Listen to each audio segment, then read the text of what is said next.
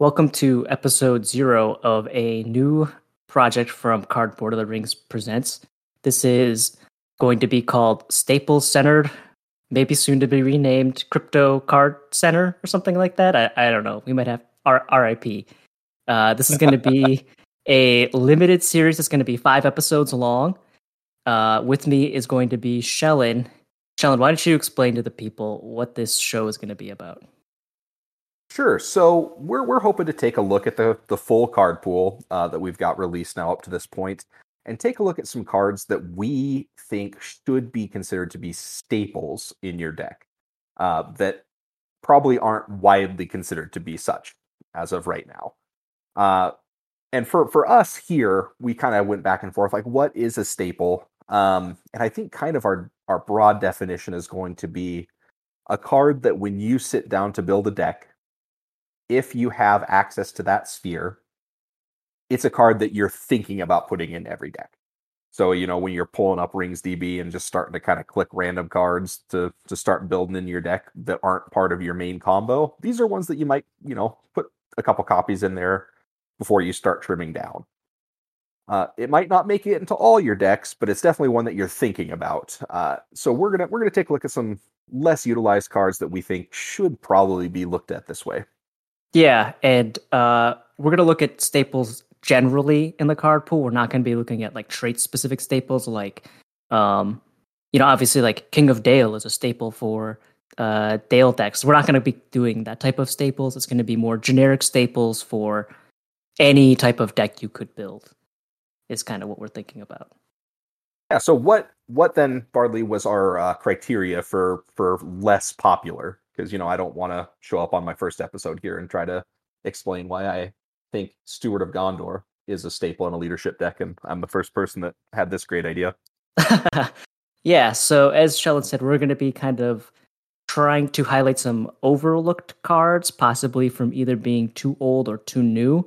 So we're looking at essentially uh, three criteria for our episodes here. We're looking at cards with under five popularity on Hall of Beorn, uh, basically, um, Sean, do you want to explain how popularity is sort of configured on there? Yeah, absolutely. So on, on Hall of Beorn's wonderful website, uh, one of the things that you can see is popularity score, and I don't know the exact formula for how it works, but kind of the general idea for what our friendly bear does for us there is that it factors in how many published decks have this card in it on Rings DB uh, and that's one of the main criteria for it.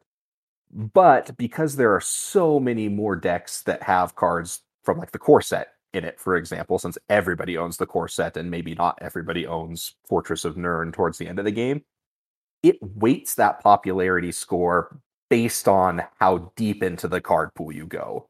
So if I built a deck that had, um, you know, stand and fight, a core set card in it, and only core set cards, like it's going to increase the popularity score a little bit because I included stand and fight in my deck. But if I built a full deck that included, you know, Spirit Aragorn, who comes in that very final pack, and toss stand and fight in there, that's going to increase the popularity score more because I, in theory, had access to more of the card pool and had more cards to choose from to include in my deck. So you'll see a lot of popularity scores slanted towards early cards, but not as much as it would be if there wasn't this weighted system here. So a couple of these cards that we'll see might have underinflated popularity scores just because they're new.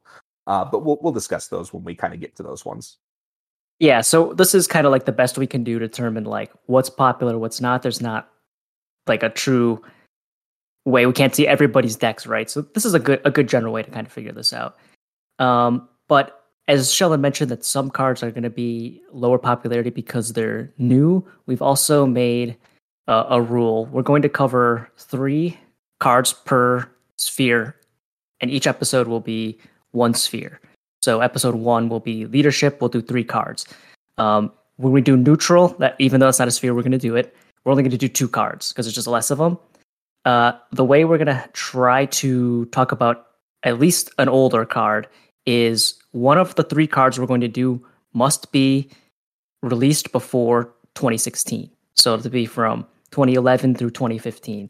Uh, that way, at least we're talking about one old card because otherwise, it's we would just talk about three new cards because it would be well, here's three new cards people haven't put in their decks as much.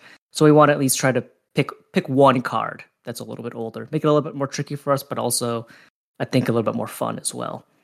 Yeah, and generally speaking, 2016 for us there, the kind of the kind of the cutoff is about the deluxe for the Dream Chaser cycle. So it's kind of four through Angmar Awakens would be and and some of the sagas that were released before that point would be the the boxes that we would be able to be looking for that old card. Yeah, and that's kind of the that's like the halfway point roughly of the game's lifespan. If you were to say from 2011 to 2020, which I think is pretty fair, um, that's about halfway. So that's why we picked that. It was just totally arbitrary, but I don't know. I was like halfway through the game's lifespan seems good, right? It's around for 10 years. Let's do five years or something like that. Is I thought that seemed fine to me. So, um, if people are going to complain about the criteria, well, that's too bad. I picked them by myself. So, um, that's really it actually for this uh, show. Like I said, going to be five episodes. Uh, first one will be free for everybody to hear on the COTR Presents feed. The other four are going to be paywalled. So if you want to hear the rest of them, you'll have to sign up at the $1 per episode tier at patreon.com slash cardboard of the rings. Um, but if you don't want to and you just want to hear this, that's that's fine with us too. So um, look forward to some more episodes incoming, and I hope people enjoy.